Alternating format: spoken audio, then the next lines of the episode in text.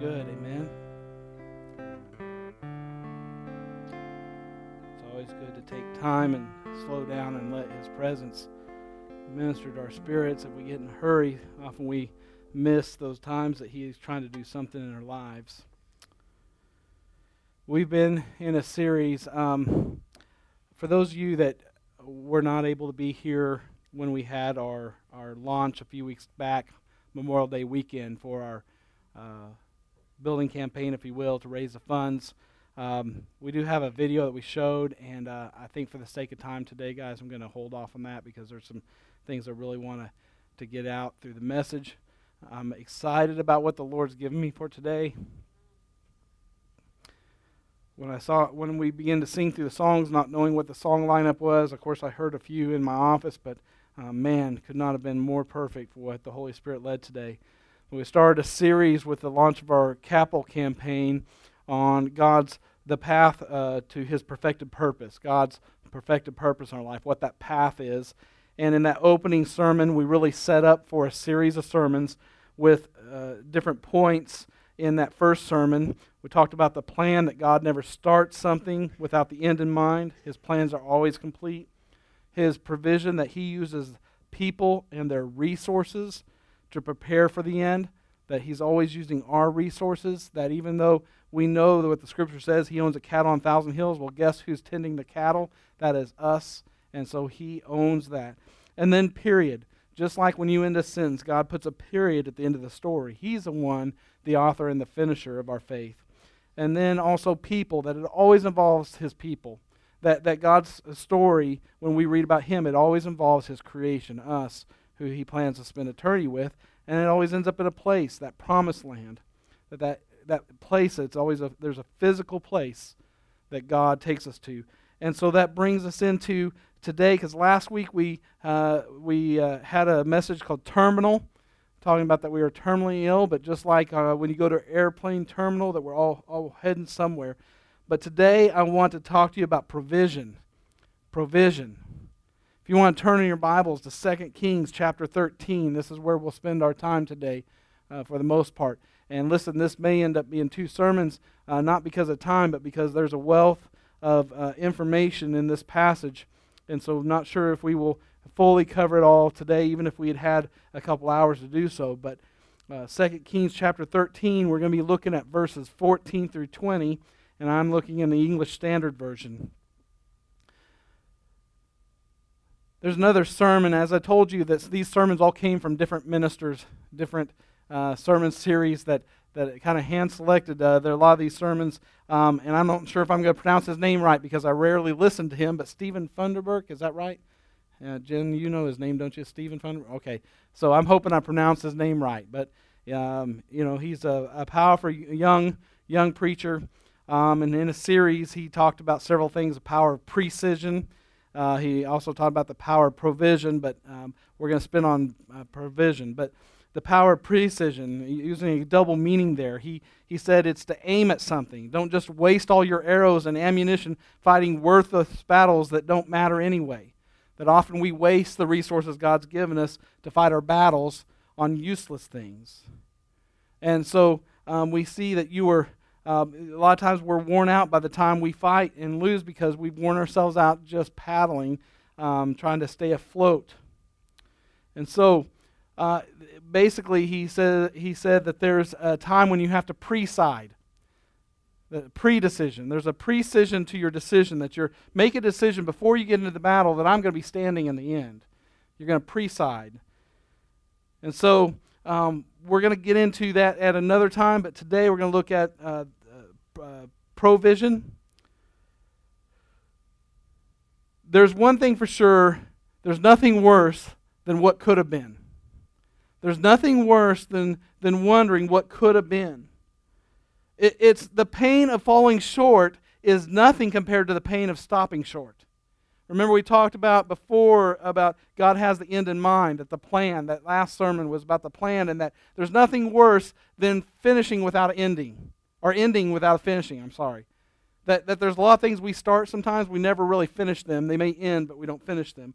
Relationships and marriage that, that end, but they never really had a finish. They never finish the race. And so it makes us a little afraid and challenges us when we, we get into this, because it's challenging those things we fear the most of not being able to finish what we start. And so this brings us to the power of provision, declaring over your life that God has got what you need. That, that it's a matter of you receiving and, and opening yourself up to it, because in the Scripture, the image of a window symboli- symbolizes both perspective, because it's what you look through. Now listen up. This, think about a window. It's what you look through, but sometimes what you're looking through is just as important as what you're looking at. And I can prove this. There's plenty of uh, opportunity in the, in the Bible to prove this, but I'll prove this another way. Um, Sabe, let me trade glasses with you for a minute. Are those prescription? Okay.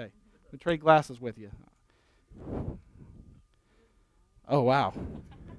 We need, need to pray for your eyesight in Jesus' name. Now, see, y'all looked really good before I put these on.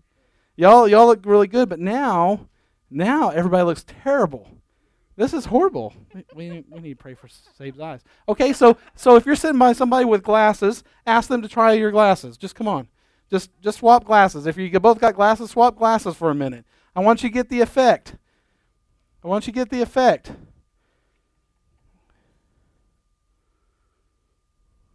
See, what I'm looking through, what I'm looking through changed the dimensions of what I'm looking at, because it wasn't meant for me. Do you hear me? What you're looking at, because of the lens you're looking through, it looks wrong because those lenses weren't meant for you. And often, that's how we approach battles. We take on battles sometimes that weren't meant for us, and so everything looks skewed because it was never meant for us. Another thing a window represents is provision, like in Malachi three, where God challenges people, if you'll release what's in your hand, I'll release what's in my heart. And God says, I want to bless you, but the window is closed. The power of preparation for God to work opens the window to provision. So in other words, the preparation, that plan we talked about last week, often the plan that God has for your life is the preparation to open the window for His provision. So this morning we're going to talk about provision and the perspective. I want to I want to ask this question uh, in regards to that perspective. Is it possible that provision and perspective work in conjunction with each other, hand in hand? In other words, is it possible that without the proper perspective, you can't really receive the proper provision? And I'll make the case for this as we go, but I'm excited about what God gave me to teach you today. I always pray over my sermons because I get really nervous before I preach, because I'm worried about disappointing people. I've always been a people pleaser, and, and nothing's changed really. And so I worry that you're going to come in here and you're not going to get any spiritual benefit, and especially when a pastor comes in, and if you see lots of empty seats, You you tend to, to be in the in the temporary and be in the flesh and say, God, what am I even doing here? Am I really pouring into people? But I say, God, these people need something from you today that I can't give them. And help me not to mess it up. Furthermore, I don't even know what they need, God. Only you know what they need. So God has this like full-time surveillance system on you, watching you all the time. When I was in my office late last night, still trying to hammer this out, and I'm sitting there, and I've got a screen there with our cameras, and just because I'm a paranoid kind of person, I couldn't help. Every once in a while, I would glance over just to see an empty, dark parking lot and my car sitting there. But but just the fact that I had to know, uh, you know, what was out there. And many times, God, we, we want to keep surveillance on our needs, but God has a full-time surveillance system on our situation always. So how many of you believe that He can speak to your situation this morning? That He can speak directly to your situation this morning?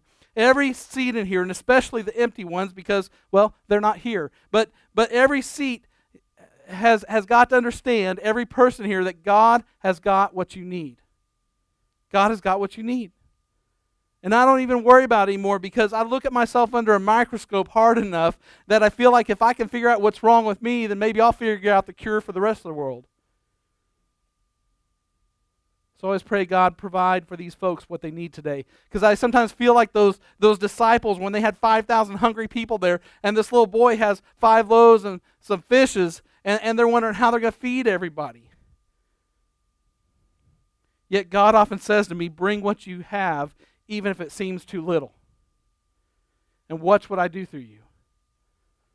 Bring what you have, even if you don't think it's enough, and see what I do through you. And it's interesting that, that to provide for the five thousand hungry people, Jesus did not bypass the meager supply of the disciples. He multiplied it.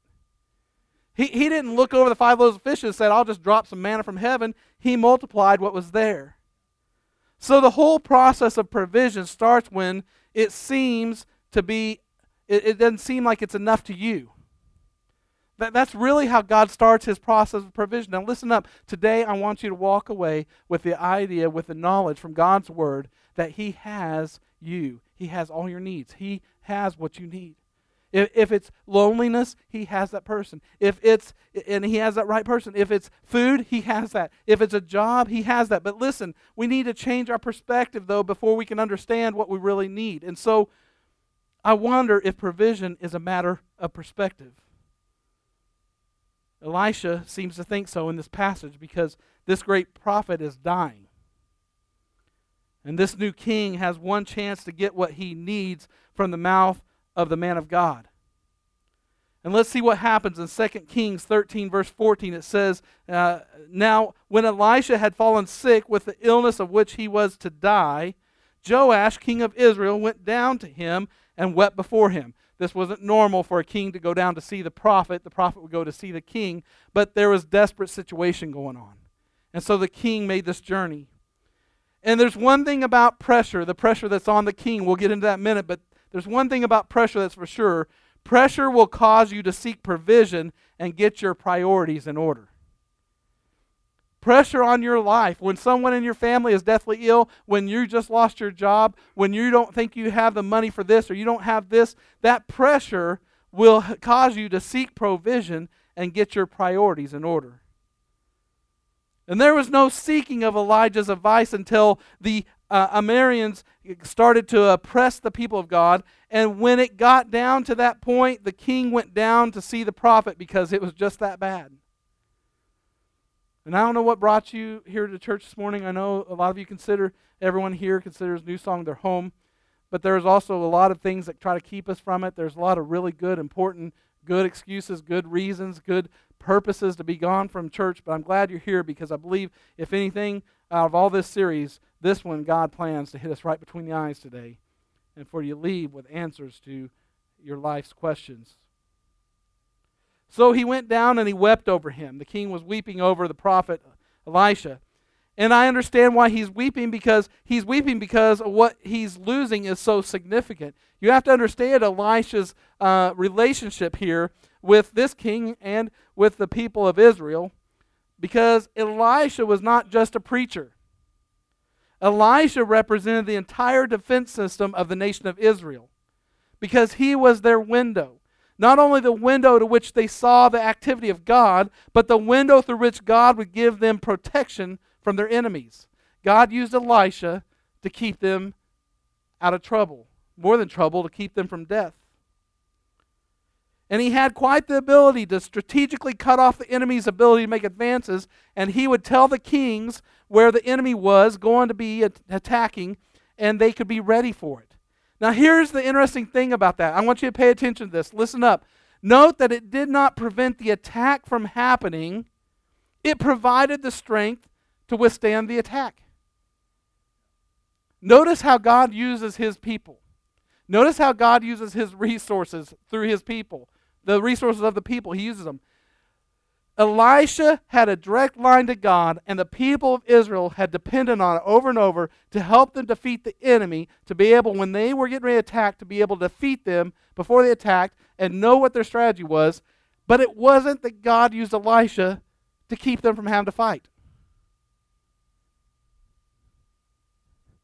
Here's the thing. Sometimes we get confused about the provision of God because we mistakenly believe that the provision of God will mean the prevention of problems. Listen to this. I don't, I don't, I don't know if you know the gravity of what's being said here, but this is going to speak. I, I, if I deal with this, you deal with this. We often think that God's provision, when we pray, God, help me get this job, help me pay these bills, help me do this. We think that God, uh, that God will his provision will mean the prevention of problems. The way we often ask God to provide for us, we're actually asking him, if we're truthful, if we're completely honest, what we're actually asking God to do in the way that we want him to provide is to eliminate the need for him. In other words, we're often asking for provision in such a way we're saying, God, create me a life that will make you unnecessary. Create for me a life that will make you unnecessary. If my kids are born, and as soon as they're able to stand and walk, I hand them the keys to the car, the keys to the house, you know, credit card, whatever. I hand them all that and say, there you go. Your life is made for you.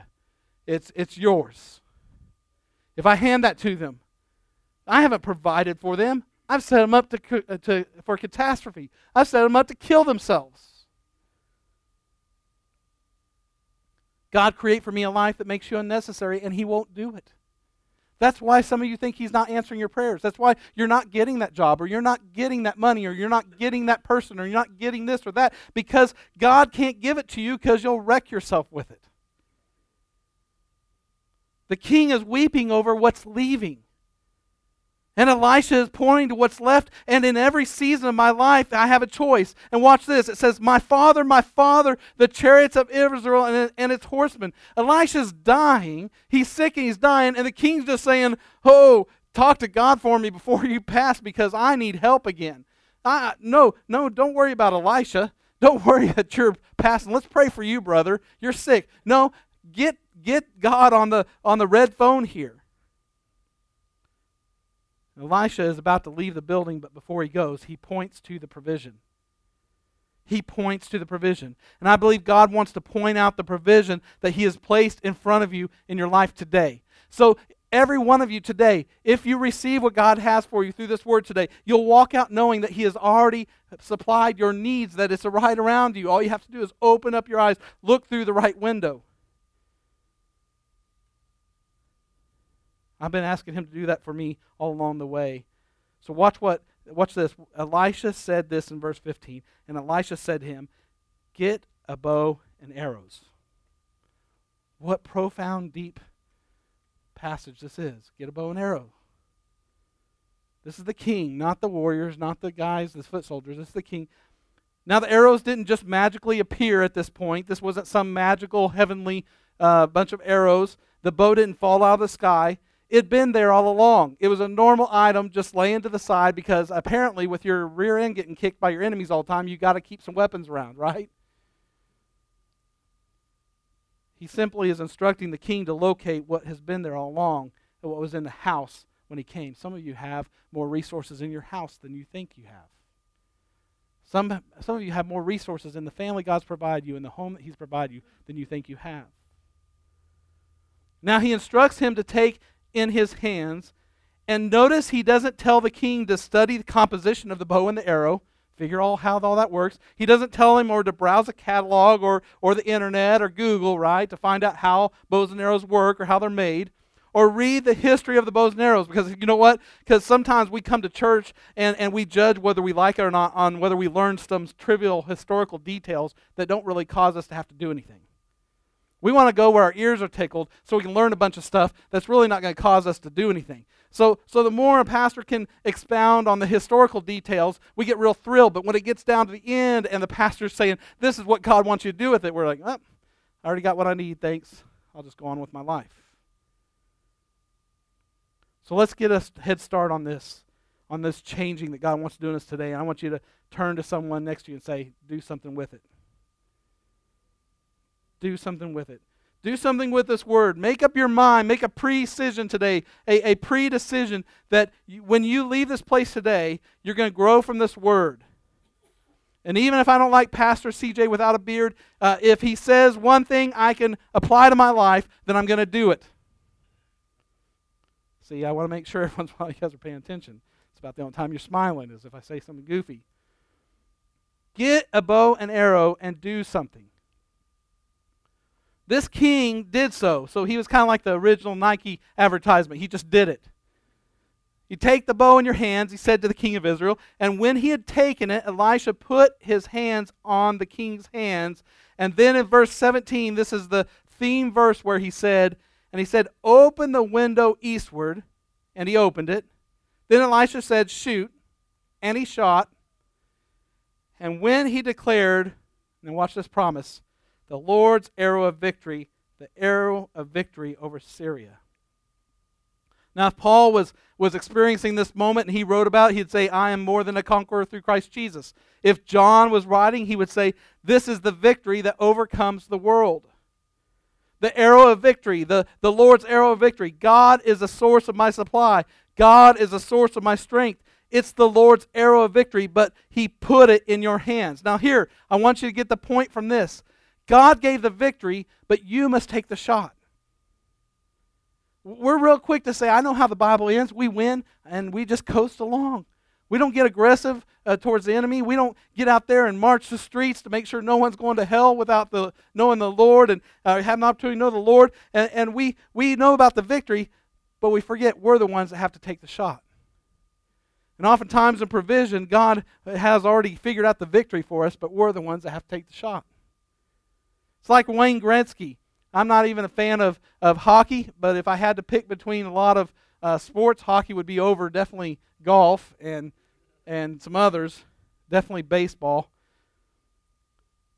But he's, but this is what Wayne Gretzky said. He said, you miss one hundred percent of the shots you don't take. You miss one hundred percent of the shots you don't take.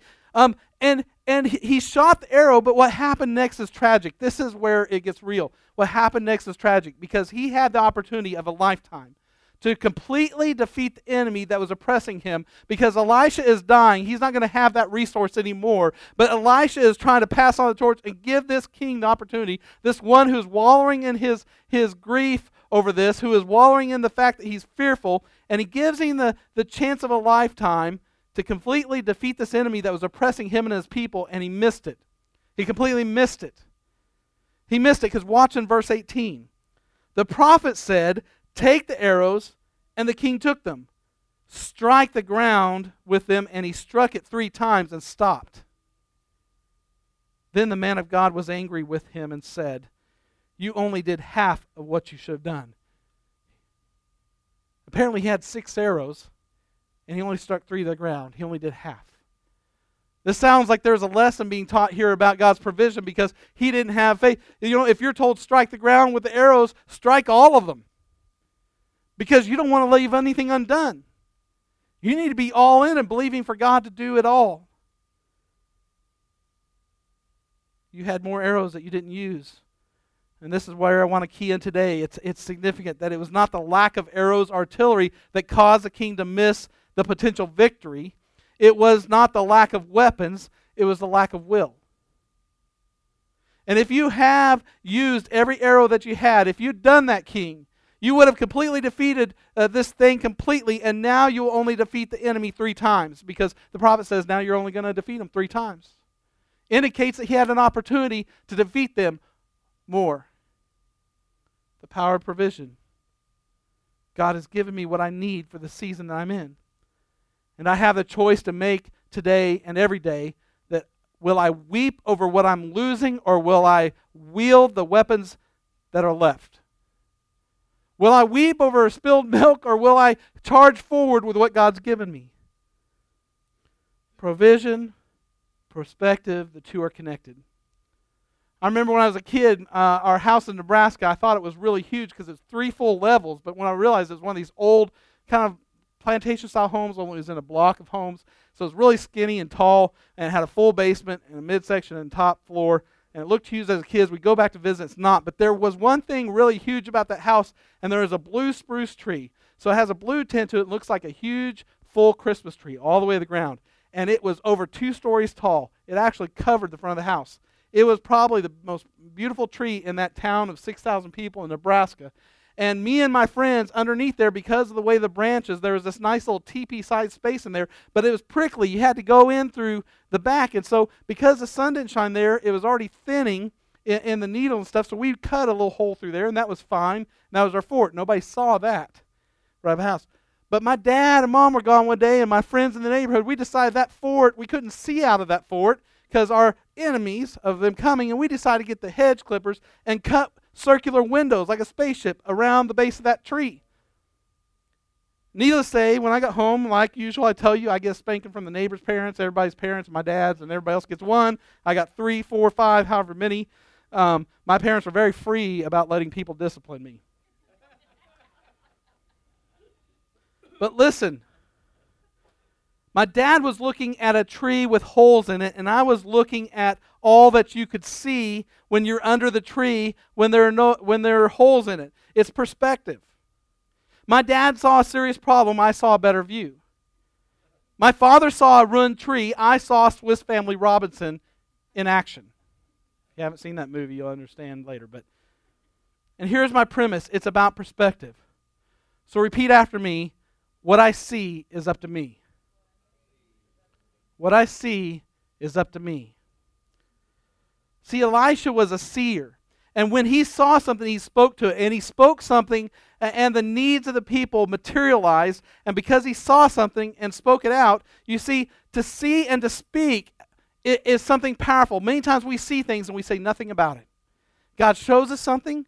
He shows us something about our situation, and, and we don't want to say anything about it because then we have to deal with it. But my mind plays these tricks on me. You see, now that I'm older, maybe grown up a little bit and grown out, I've matured, maybe a little closer to being like my father. Because if my kids cut holes in my special tree, all I would see is a problem, a ruined tree. I am always asking myself the question. I'm always automatically noticing what I'm missing.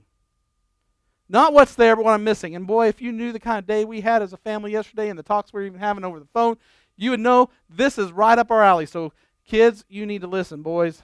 And and our family, I got one that's out cold, but she'll get it later. But listen, they know this about me. I'm speaking the truth. I'm always seeing what's missing. I don't walk in and see that they're having fun reading books or whatever. I walk in and see that, hey, there's trash in the back of the van. You guys, I've told you a hundred times not to do that. You know, I see these things that are missing. The things that should have been done, I'd see, but I don't see what is being done. My brain is trained to do it. It's almost like somewhere I took a class on how to walk into any situation and notice what's missing. What I don't have, what I can't do, what I can't control. Now, I give myself some credit because some people don't even notice the need. They just walk by it. There are some that are that way, and they need a lot of help from people around them if they'll take it. It amazes me what children will not even see the need to be done. And you guys, I'm not talking bad about you, so you understand. We're we're moving on from you, okay? That wasn't bad about you. That was bad about Dad. But children, it's not that they don't do some things. It's that they don't even see the need for it to be done. You mean I have to take a bath every day? Yes. They don't see the need. You mean I have to put on deodorant even when we aren't going to church? Yes. Because it is hot and we will be in the car with you. So yes. They don't see the need because they don't smell the stench. And you know you can get to a place in your life where you've been in a situation and a condition so long everybody else smells it but you. Everybody's thinking of somebody else. Let's, let's move it to ourselves for a minute, okay? But the truth is, as pastoring, I see it far more than I ever did before. There are so many people who they've been doing something so long that they think is just fine and hunky-dory and just right, and I can see it stunting their growth and their spiritual walk, and they can't see it. Everybody else can smell it. They can see it all over them, but they can't see it. And, and it's touchy ground when you start trying to get over there to help them with that. Because if they don't really welcome that help, it's going to send them shooting on, and guess what? They're going to go somewhere else where they're not going to smell it or see it either, and other people are going to be afraid to tell them. I mean, you can get to the place where you don't even see the need. I remember when I was in high school, there was a certain guy, and I actually, when I was in court recently, I saw him again, so I won't use his name, but there's a guy who apparently didn't take showers there at gym class and didn't take them at home ever, and it got so bad that finally the guys all rallied together in gym class and pushed him in the shower and put soap on him and made him take a shower with his clothes on. And worse yet, sometimes we don't see the need because all we see are the symptoms. In your body, in the medical realm, it's called referred pain. It's when you have something wrong, like in your back. That's where the real problem is. But you feel it in your legs or numbness, like sciatica, you know? So you're trying to fix a place that's not, it's not coming from until a doctor says, that's not where your problem is, it's up here. And when David said, the Lord is my shepherd, I shall not want, he's also implying that God is the only one who knows what I really need and when I need it. When I pray, and my boys started praying this recently, it's kind of funny, and I, the irony that they start praying this and, and in this message, but when I pray, give me this day my daily bread, as Jesus taught his disciples to pray, I pray no longer to give me what I think I need, but give me what you know I need. God is the only one who's been in my tomorrow, so he's the only one who knows what I'm going to need when I get there. And if he knows I need to fight a lion, so I'll be ready for Goliath, then I want to fight the lion. And listen, I know I'm wired a little bit different than you, and I can go over here and complain about my stuff and then come over here and tell you how strong I can be, and I get that. But seriously, I, I, I what grades on my nerves a little bit more than others, and this is not the pastor part of me, this is the part that God's trying to grow out of me, is whiners. People who will whine and whine and whine because they don't realize God's put that lion in front of them because they got a giant on the way, and if they don't get good at fighting the lion, they're going to be scared and run from the giant.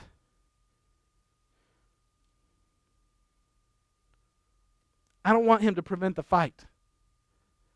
I don't want him to put an Elisha in my life and me ignore that and think that God is there to prevent the fight. I want him to provide the faith and the strength in my walk to fight. To fight, because that's what life is. You can either fight with God or you'll be fighting without him. When you walk away from his graces, guess what? You're just fighting the world altogether. All those friends that think are so, you know, liberal in their ways and they're just supporting your, your wants and your needs, guess what? They'll turn your back on you faster than Christians will, for sure. Christians will still do it because we're human and we're fallible, but you aren't gaining anything. What you've done is you're just trading the, the, the lack of love for people who do love you for the lack of love that will come from people who say they love you.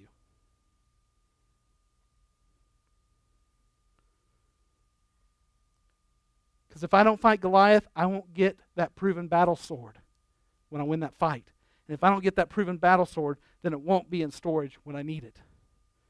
God knows what I need. He's my source. Somebody shout, he is my source. I know it's first service, but come on. I know there's not that many of us here this morning, but shout, he is my source. He is my source. Tell it to the person sitting next to you. Some of you are like, I need some people sitting next to me to be able to say it. We need to, we need to tell the person next to you, you're not my source. We need to tell our job, you're not our source. Be careful with that. And you can tell our boss, you're not my source. But they aren't. When I lost my job at Walmart, thought I was never getting it back, and I was fired under this uh, this policy. Things were mistaken, and they told me I will never be able to work for Walmart again. And I thanked them, and I prayed with them, and I said, thank you for, for letting God use you to provide for my family, but he is my provider, don't you worry. And they're crying, worrying about my twin boys that were so little. And I said, God will provide. That's no praise to me. The Holy Spirit came in that moment and said, I need you to get through to these people, this message, and so I'm going to use your situation. You're going to think you did really good afterwards, but it's not you. See, there are some things in life that are really nice to have, but I don't really need them to survive. Jen will tell me it's not the things that I may get her that are very few and far between, which is bad, but she will tell me our love is not dependent on, contingent on material things. And I've wondered if I've come to that place in my relationship with God that I really believe that if he didn't give it, I don't need it. We are, we are in a world where storage buildings and these storage places are, are booming businesses, and they're going up everywhere. Why? Because people aren't getting that one fact. If God didn't give it, then I don't need it. I'm just going to store it somewhere, and it's not going to get used. It's going to be useless sometime, but because I think I have to have all these things. My brain, tell, brain tells me different. My brain tells me even when I'm preaching this sermon that I'm not intelligent enough. I'm not articulate enough. And when I tell my little jokes, I'm not comical enough. All those things go through our head, but because my brain picks out the people here who are never going to laugh anyway. I don't know why it is, but my brain will gravitate my eyes to those who I know who are going to be disapproving, especially if it's one that uses um, any kind of humor my mom wouldn't approve of. I know my eyes gravitate to her because I'm trying to get some approval. Like if she likes it, then everybody else does because she's going to be my worst critic, right? There could be fifty people here stand up and say, "Preach, Pastor," but my little brain will find the others. I mean, I could walk into a situation and find out what's wrong in a minute and notice who wasn't nice to me in just a minute. I always notice what I'm missing. I always notice what I lack. I always notice what I've lost. But if I notice what I lack and what I've lost, I won't use what I have left.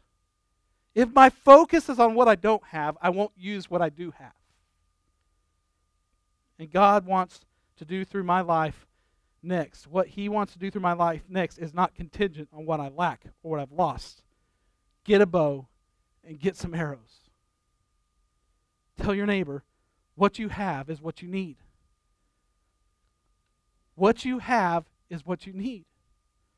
What you have is what you need. God should have made me with muscles and bones that don't hurt and pop and tear every day from normal use and put me in pain and put me in a situation where my wife is having to massage the soreness out so I can even sleep. And I get around and fool everyone around me into thinking I don't need new muscles, new bones, but it's what I need.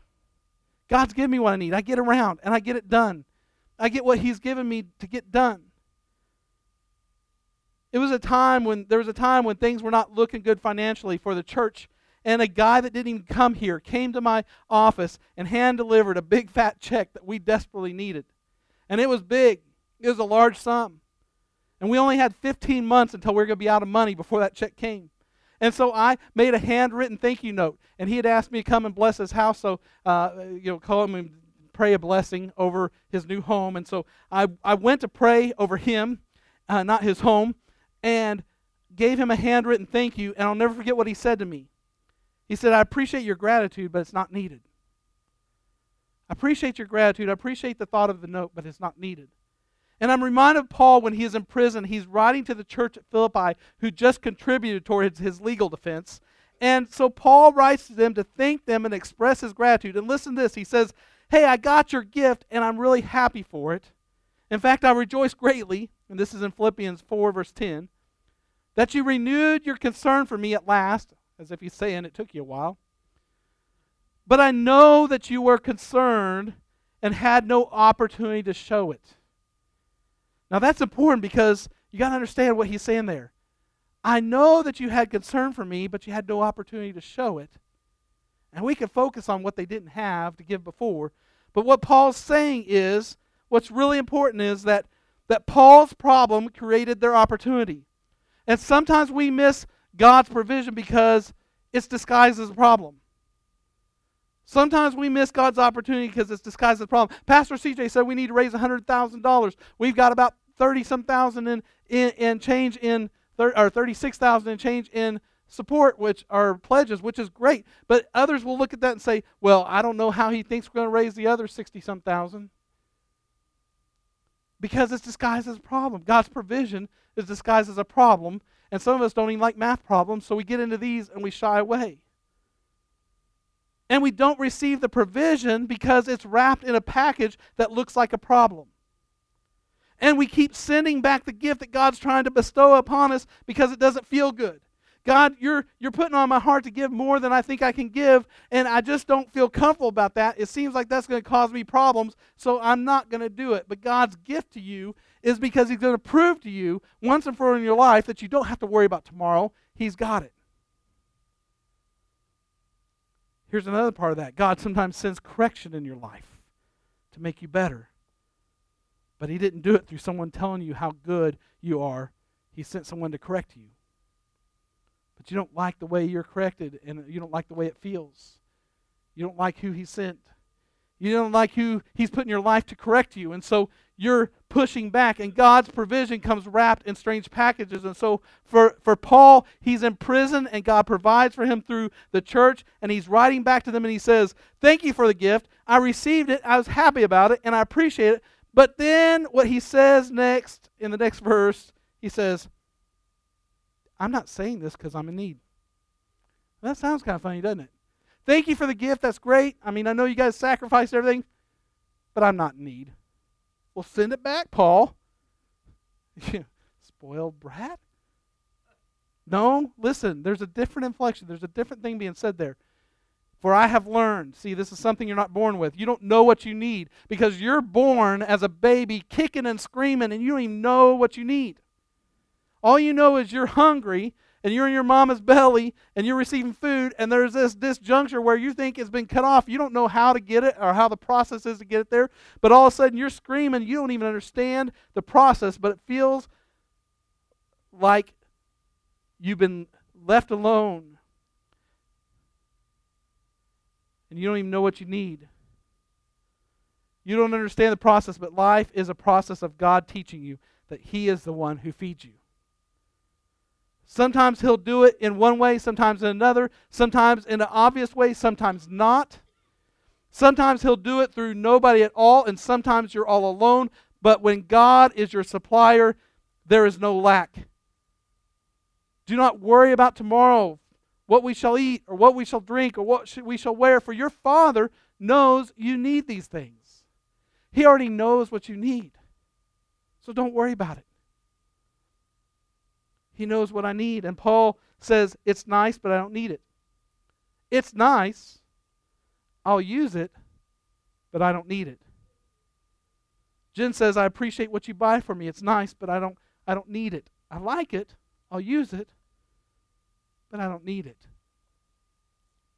And here's the thing. Dawn's not here. Maybe she'll be in second service. You know, Sister Pat and others, I can name some of you, but there's some. Dawn, Wednesday night, she has her hands up sometimes. She's excited about what God's saying to her through a message. And, and I like that. It's nice. I don't want her to stop. You know, Cephas gets up here in second service, and he's he's clapping and clapping and clapping. And, you know, that's nice. And I, I, I don't want him to stop. And God will use that, but I don't need it. I'm going to preach this if you stand up and shout or if you stand up and walk out on me or that you sleep through it, whatever you do, because it's my calling. It's my assignment. See, if you want to respond, that's nice, but if you don't, I've got a word from God and I've got to get it out. This is for all of you who have been underappreciated in anything and you've responded poorly because you've responded like you needed someone to do something to correct it. You don't need man's approval. And so if you're going through life because you really need people to know how good you're doing or what you're doing, you know, it's those people that when they want to go hand the, they want to go give a check somewhere, they want to make sure they get the picture and the check. Or if the, if you went over and took care of somebody when they're sick, you want to make sure everybody knows that you did it. Because those deeds aren't really done for them. It's done to give you something that you keep seeking, and that's that self that's that approval of others. You're doing it because you really need someone to validate you. You need someone to say you're worth something. But this is for all of you, if that's you. It's nice when people notice me, yes. But God is my rewarder. God is my source. I don't need it. If you have a problem wanting people to recognize and appreciate you, you're focused on the wrong direction. Jen will tell you early days of her marriage, she's very complimentary. And that's not a fault of hers. She's very, very kind and complimentary. She's always been, honey, you're great at this, or honey, you do this, or you're you're a good dad, or you do this. And I always tell her, it makes me uncomfortable when you say those things because I don't need it. Because if the one thing I will tell you that I love more than anything is doing it unto the Lord. And whether I do it right every time or whether I'm really got my heart in the right place, the gratification to know that I may never get thanks here on earth, but I've done it for my Lord and Savior because what He's done for me, that's all I need. And listen, here's your key. If that's you and you keep looking for people to appreciate you, then you're looking in the wrong direction. You need to look up. You need to look up. You need to quit expecting people because you're going to be disappointed your whole life. You're expecting people to validate you and, and to tell you you're great and to tell you these great things. And even when you do small things, you just want a little thank you. Let me tell you, if you can give that up and start focusing on the Lord for your approval and for your validation, your life will take on a new meaning in Christ you've never known before. That's why I love Psalms thirty-seven, five and six I preached for Trey's funeral. Hold nothing back before God. He'll do what has to be done. He'll validate your life in the clear light of day. He'll stamp you with approval at high noon. Look up for your approval. Look to God to validate you. I'll take myself out It, on Valentine's Day, and I'll buy myself a steak, and I'll give myself roses, and sit there and reflect on God's goodness while I'm eating my steak, if that's what it takes. But I don't need somebody else to make me validated. So you can just say out loud right now, if God didn't supply it, I don't need it. If God didn't supply it, I don't need it. If it didn't come from God, then it's just not for this season, because what I've found is this: the deeper the valley, the greener the grass. The deeper the valley, the greener the grass, and God doesn't lead us where to a place where he won't feed us. You, you, you worry about when he's got you the valley, but you got to understand that's where the greenest grass is, because he's going to grow you there. That's a place of growth, because all the water flows down there. All the nourishment's flowing down there, because when you're high on the mountaintop, you don't think you need God. You need to start to love those valleys a little bit more. And he'll never send me into a situation he will not supply for. I'm, I'm wrapping up. Elisha had the unique ability to go into the same situation others go into and see a shortage. And he was able to see God supply. Who is this for today? Who is this for today? Is this for you? You know who I'm most worried about? The one who pretends they have no need. The ones who can hear God's voice and the anointing through his word, and they pretend as if they don't need it. Or the ones that come in so calloused in their heart, or become so dependent on dysfunctional systems that cannot feed you, that you have lost the ability to come before God and say, I need you. I'm really worried, church. I'm really worried, not just for our church, others, that when we don't have people coming down, they, the Holy Spirit is not moved on them to the point that they are, they are, or the Holy Spirit's moving on them, but they've not surrendered to the point that when you're singing, I surrender all, and there's altars, and there's place to hit our knees or to get alone with God and start crying out to him, that we don't hear the cries of his people anymore. I'm just being real with you. It is a problem. Okay, God's asked me to be your pastor. You may leave today and never want to come back or never want to talk to me again, but I'm telling you, the truth is your life needs you to cry out to God and say, I'm hungry, Lord. I don't understand the process. I don't understand where it's going to come from. All I know is I need you. If I seek you first, the kingdom and your righteousness, all these things, they're not needs any longer. Guess what? The perspective, the lens has changed. All of a sudden, I don't need that job. I don't need this. I don't need that. All I need is God. I've got him. And have you ever met somebody like that? It seems like their daily walk, they just says, I've got God. I've got him on my side. That's all I need. I'm not going to whine and complain about what I don't have. I'm not going to be looking every time and let my mind, that program in my mind, send me to what I don't have. I'm going to stay on what I do have left to fight. I'm going to grab a bow and some arrows and do it. So I've been switching my question from earlier that I asked myself. I could be like a broken record and just keep doing the same things, but I've switched from the question from what I'm missing to what I'm not seeing. Instead of asking myself what I'm missing and going to that by default, what am I not seeing?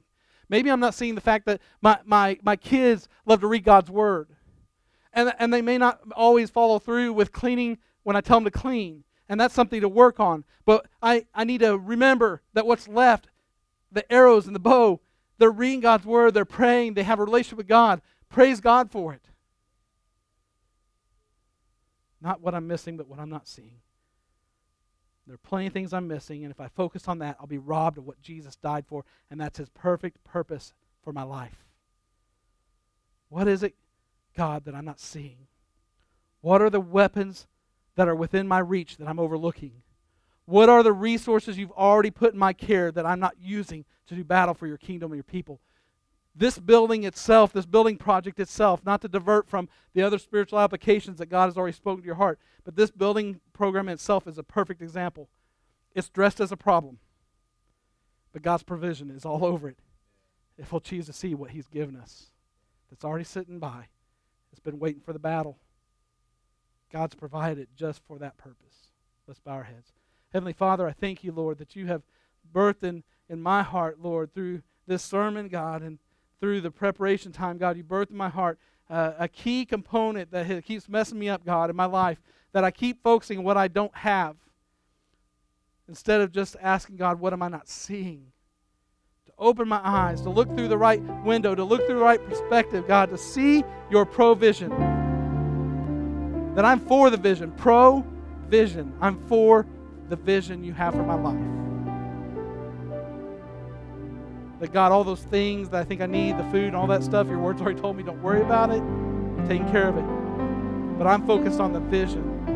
That I'm pro-vision. The pro for the vision you have for my life. If you're here this morning and you need to make an outward commitment to the Lord while everybody's with their heads bowed, you just need to make an outward commitment to the Lord. So I can pray for you as well.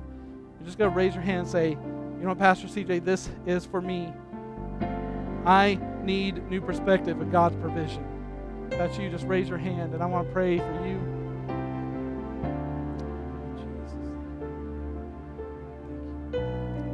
Hands down. Lord, I just pray right now for those, Lord. It doesn't matter if it's one person. Lord, it doesn't matter if there's no one here, but on the podcast, someone out there, Lord, this was for. Lord, I'll do it. I, I the, the the fact that folks responded, that's nice. I, I, I want to see people respond to you.